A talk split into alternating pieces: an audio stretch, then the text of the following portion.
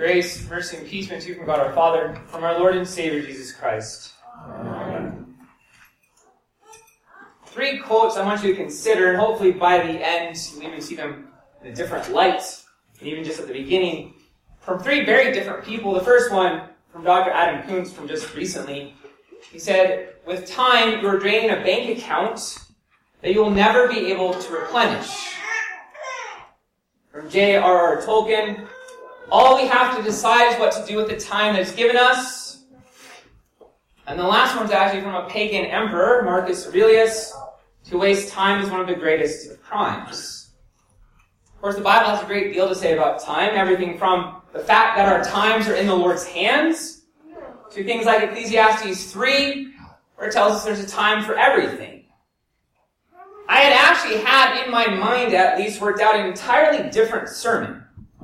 But then I read Luther, he had one line that shaped everything I'm going to say today. He said that the thing that unites the epistle and gospel is that we're to make good use of the time of the gospel.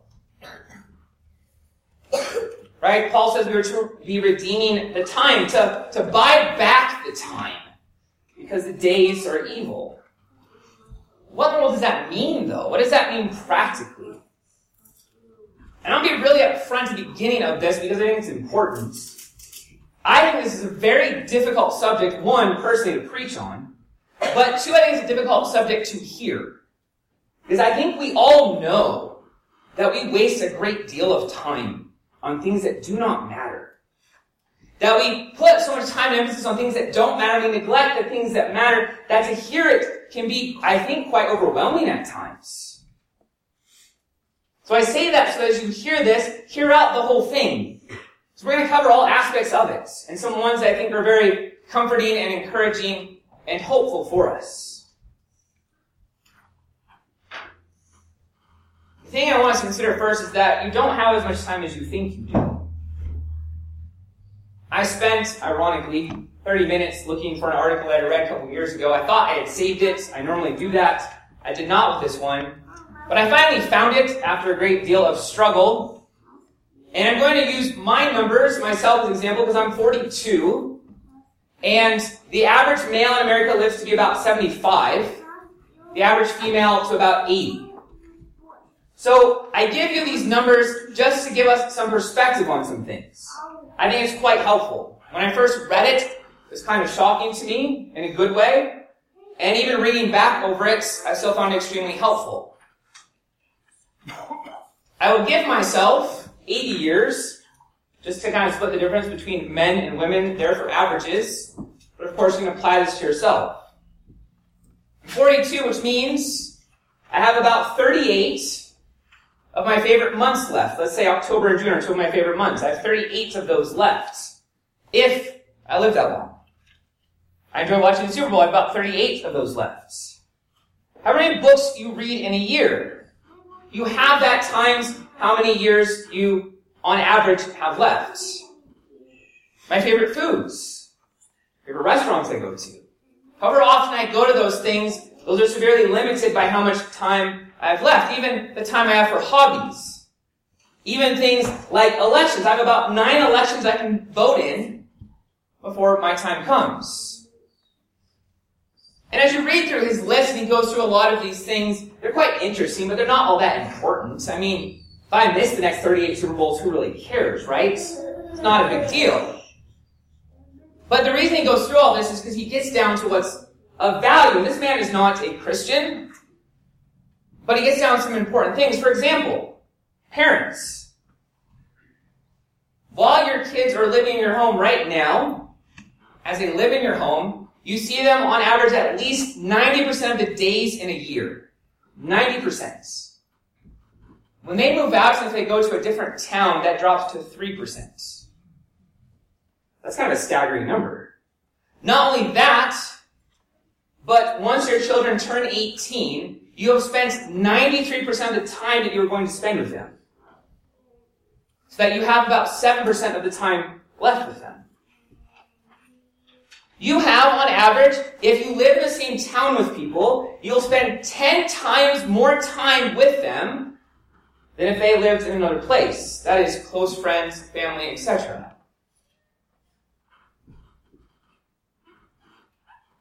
And his point in laying all of this out is to show us that we really need to be careful about prioritizing our time. About making sure we have quality time with those things that matter, that is, with people. Because the time you have with them turns out to be a lot shorter than perhaps you think in your head it will be. So this has all kinds of practical implications for us. For how we look at and value our time. Where it's going to go. I also think as you hear these numbers, it can be staggering, overwhelming. But I hope what it does is wake us up out complacency. The problem for us all is what we can call inertia right? The status quo. It's very easy just to be in the same patterns and habits and use of our time day in and day out without giving any thought to it. You fall into routines and that can be a good thing. And yet, if we're not careful, that time is quickly getting away from us. And as Dr. Koontz said, you cannot replenish that. It's not like if you waste 10 bucks on something that you can go and get 10 more dollars. When your time is gone, it's gone. That's it. You don't make that back up. And so consider how much time is spent on social media? How many hours? Everyone can go to their phone and swipe over and see how much time they're spending on different things on their phone. And if it's anything to go by the averages that are out there, we should all be shocked and disgusted with ourselves that that screen takes so much of our attention and time that it just eats away our time day in and day out. And half the time we're not even thinking about doing it, we're just doing it. Same can be said for television and movies. Not that any of these things are bad in and of themselves necessarily. Maybe social media. But that it's eating away our time.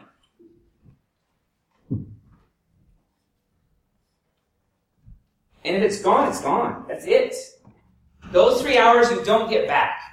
Those 20 to 30 hours a week on social media, you don't get those back. You've spent them. I watched the video several years ago and I've watched it multiple times since then. Um, and it's directed towards pastors, but I think it's applicable to everyone. The theme of it was Godspeed. That's what it's called. And what it's talking about was slowing down and making time for people. Not for things and for checklists, but for actual flesh and blood people. When you sit with someone at their deathbed, and they're looking over their life, I have never come across anyone who says, man, I wish I would have had more money. I wish I would have had more stuff. I wish I would have spent more time on my hobbies and all these other things that don't really matter. What they usually say is, I wish I had more time with loved ones and family. I wish I had done more things related to God's holy word and the gospel. I think this article helps give us some perspective for what Moses says in the psalm that we are to number our days. As she prays, teach us to number our days. But I think this barely scratches the surface of the point of all of that, though. I think this is good, and it's useful. And especially if we start to think man, I need to spend more time with people over these other things. Thanks be to God. But it's just a small fraction of what Paul is talking about, or what Jesus reveals to us in the gospel. To redeem the time, to buy back the time, or some translations will put it, to make the most of every opportunity. Which I don't like as much, but it does help get to the point a little bit. The focus is to do good and service to others and attend to the things of Christ. That is the point. Right? So first let's start with serving others. Part of redeeming the time is to use our time to love and serve the neighbor, to do good for them, to take advantage of those opportunities. And this is not something you can retire from. This is not something you say, you know what, I've put in my time, I'm done. This is something that all Christians are called to according to your vocations. So most of this is going to take place where God has placed you in those vocations. As you love and serve your neighbors in those things, you are indeed redeeming the time. You're buying back that time. Even though the days are evil, you are using your time in a way that is God pleasing. God has placed you there. He wants you there. He wants you to love and serve those people where He has placed you. Right? So whether it's as a father in the home, whether it's an employee on the job, whether it's as a child in relationship to your parents, whatever that vocation is, you want to look at all the key vocations, look at the table of duties in your small catechism. God has placed you there, and as you serve in those places, you are doing good, you are buying back the time. You're redeeming it. And yet it doesn't stop there, right? It also then attend to the things of Christ. Which in Ephesians 5, you'll notice focuses on the Word of God, seeing it and praying it, as he gives example there. Here's some more numbers for you. Just again, I'm going to explain these further because it could be easily, these things easily can become some kind of legalistic checklist, and that's not what I want for you. Talk more about that in a moment. Each year you have 8,760 hours in one year. If you attended every Sunday service, every weekday service, so every Wednesday night service, and every Bible study on Sunday, you would spend 2% of your time. 2%. If you at home did, let's say, 15 minutes of your own personal time of reading God's Word and praying, 15 time, 15 minutes as a family, and you did that for at least six days a week, you would add another 2%. So the thing that should shape us and govern us and be the most important thing, if you did all of that, is still only taking up 4% of your time. Which is why missing that time adds up so quickly. If you miss a month of church, two months of church, three months of church, six months of church in a year, that percentage drops quickly.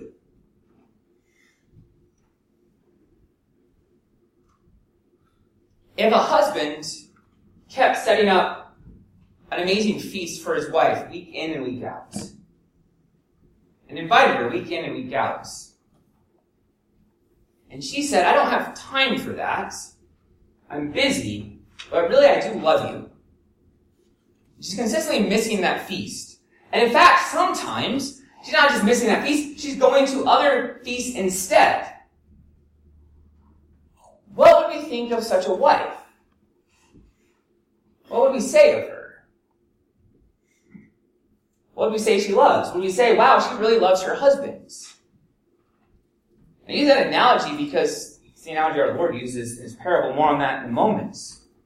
But our use of time, where we spend our time, reflects not only our priorities, but what we love, what we value, what we treasure.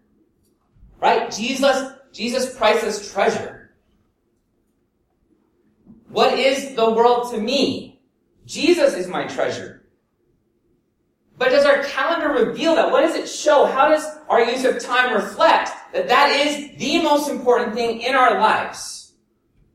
I'm not saying it's even going to be the biggest thing on your calendar. I'm just saying if we can't even take the time for the 2% to 4% that it would take to even put any effort towards it, what are we saying about it? 2% is not much of anything. You spend more time in the bathroom in the course of the year. I mean, think about that. You spend more time getting ready in the morning and get ready at night than you do on these things. Post COVID, and perhaps this is my fault, because we had smaller services, and those were shorter services. And our attendance during those services was in the 90s. Part of it was twofold. One, people had nothing else to do.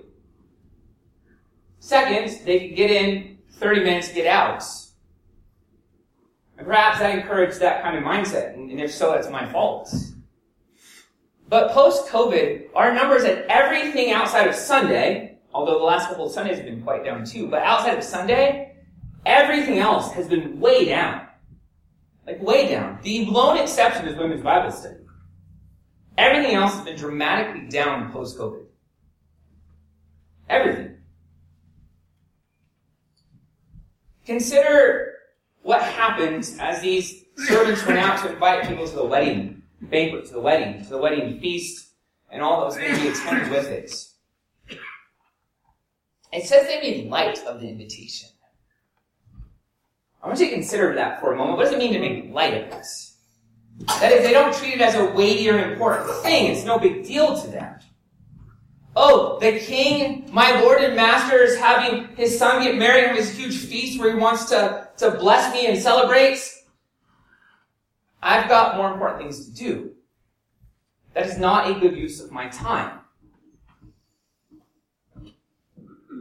Perhaps we put it like this. Don't you know, O king, that my boss needs me to work this morning? I've got a business to run. I've got things to take care of. Don't you know, O king, that they scheduled my kid's sporting event or hobby thing on Sunday? What am I to do? That's making light of it. That is what Jesus is saying.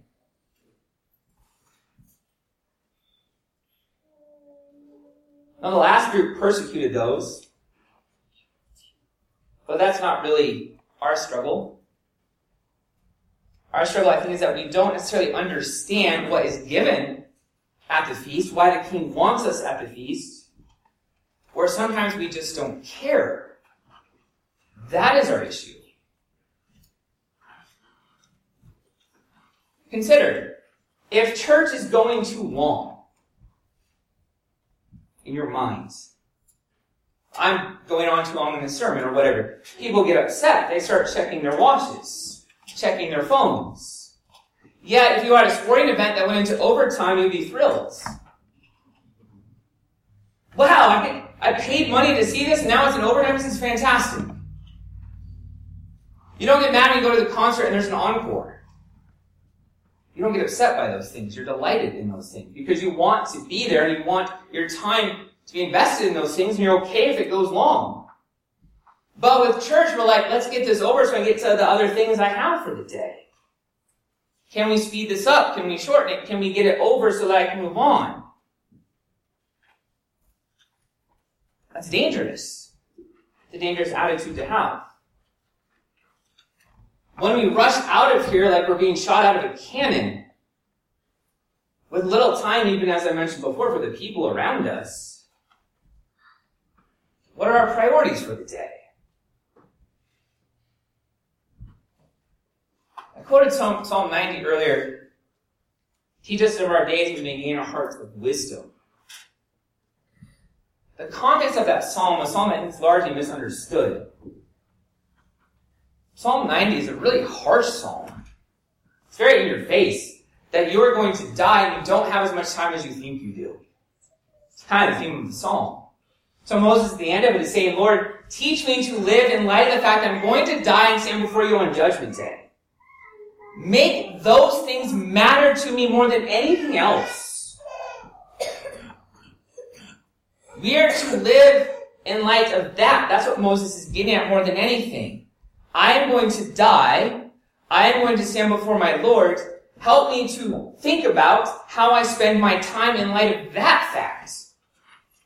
Not just how short my time is, but that where all things are headed. That thinking should shape us. It should shape our attitudes, beliefs. It should shape our children's lives as we seek to live in light of eternity.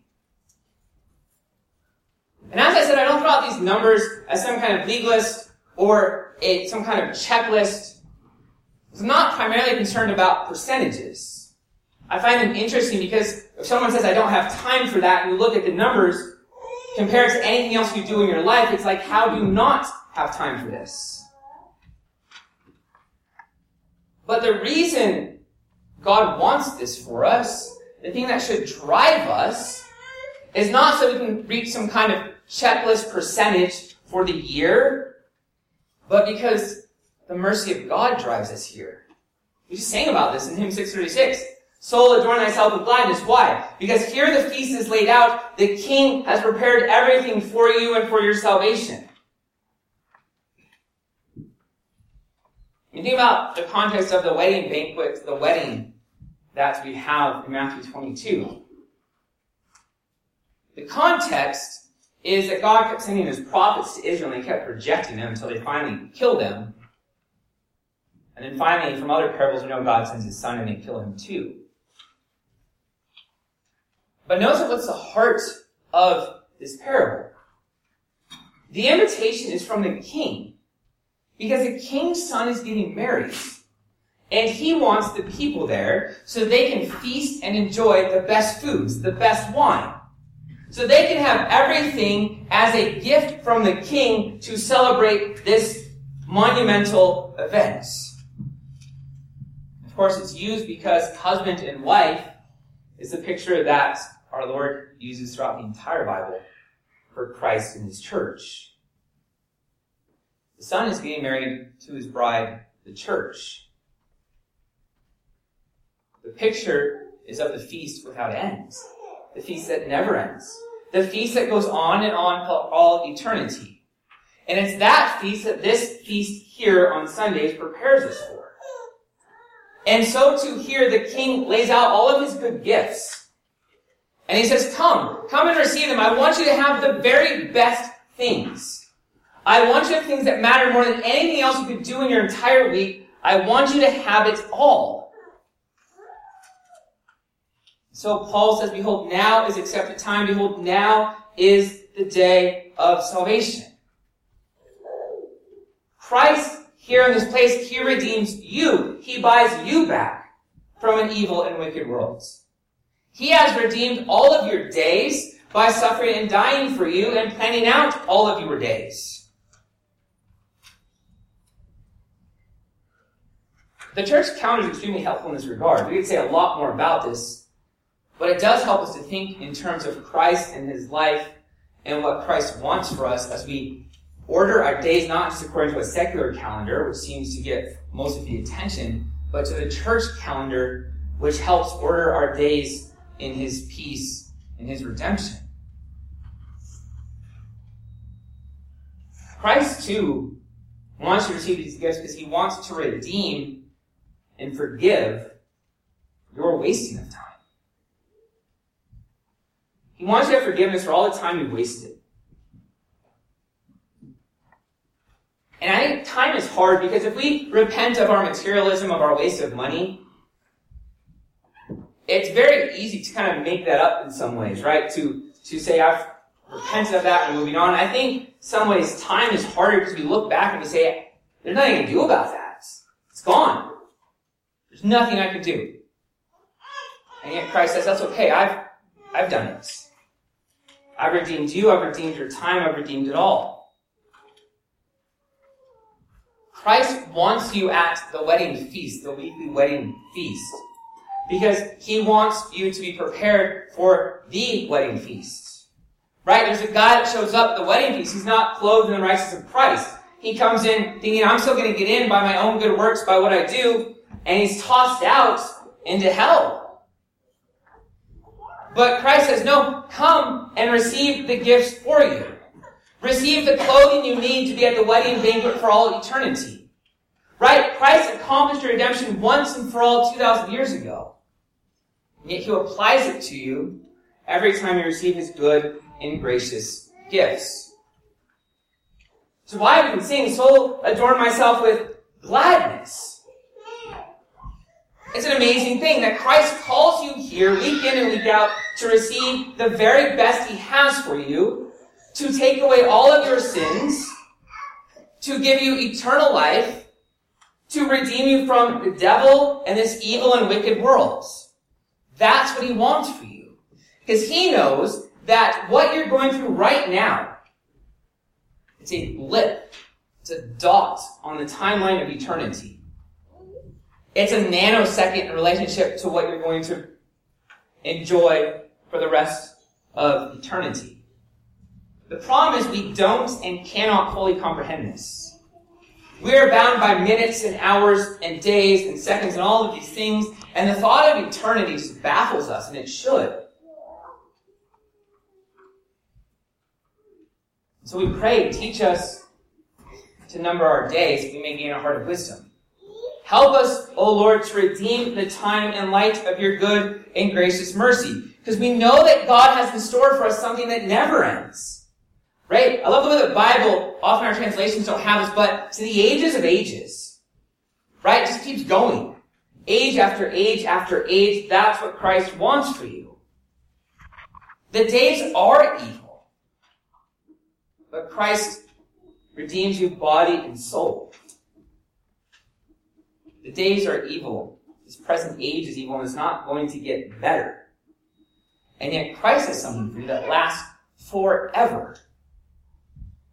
He gives you something that cannot fade away, that cannot be stolen, that cannot be lost from time. That's what your Lord has for you. That's what He wants for you.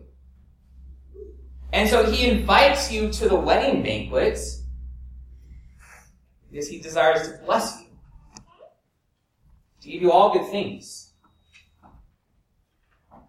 That's what He wants. That's what He desires. That's what He throws a feast every week. Out of His great love for you, out of His great mercy for you. This is where He wants you because He cares about you. Let's consider again the quotes from the beginning. That with time you drain your bank account that you will never be able to replenish. That all we have to decide is what to do with the time given to us, and that to waste time is one of the greatest of crimes. But we see with the Holy Gospel, with Christ and His gifts, that our entire conception of time can change because Christ calls us to redeem time because He's redeemed us and our time. so the invitation even goes out this morning. Everyone who thirsts, come to the waters. And you who have no money, come buy and eat. Yes, come buy wine and milk without money and without price. Why do you spend money and time for what is not bread and your wages for what does not satisfy? Listen carefully to me and eat what is good and let your soul delight itself in abundance. This is Christ's call to you this morning and every week. Come, it's all free. God sends his son to die that he may give you this feast for free. There is no cost, no strings attached. He pours it out on you abundantly. So come and buy. Come and receive.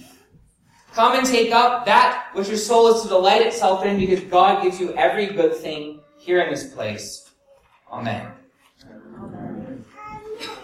Peace of God, passes all understanding, guard your hearts and minds in Christ Jesus.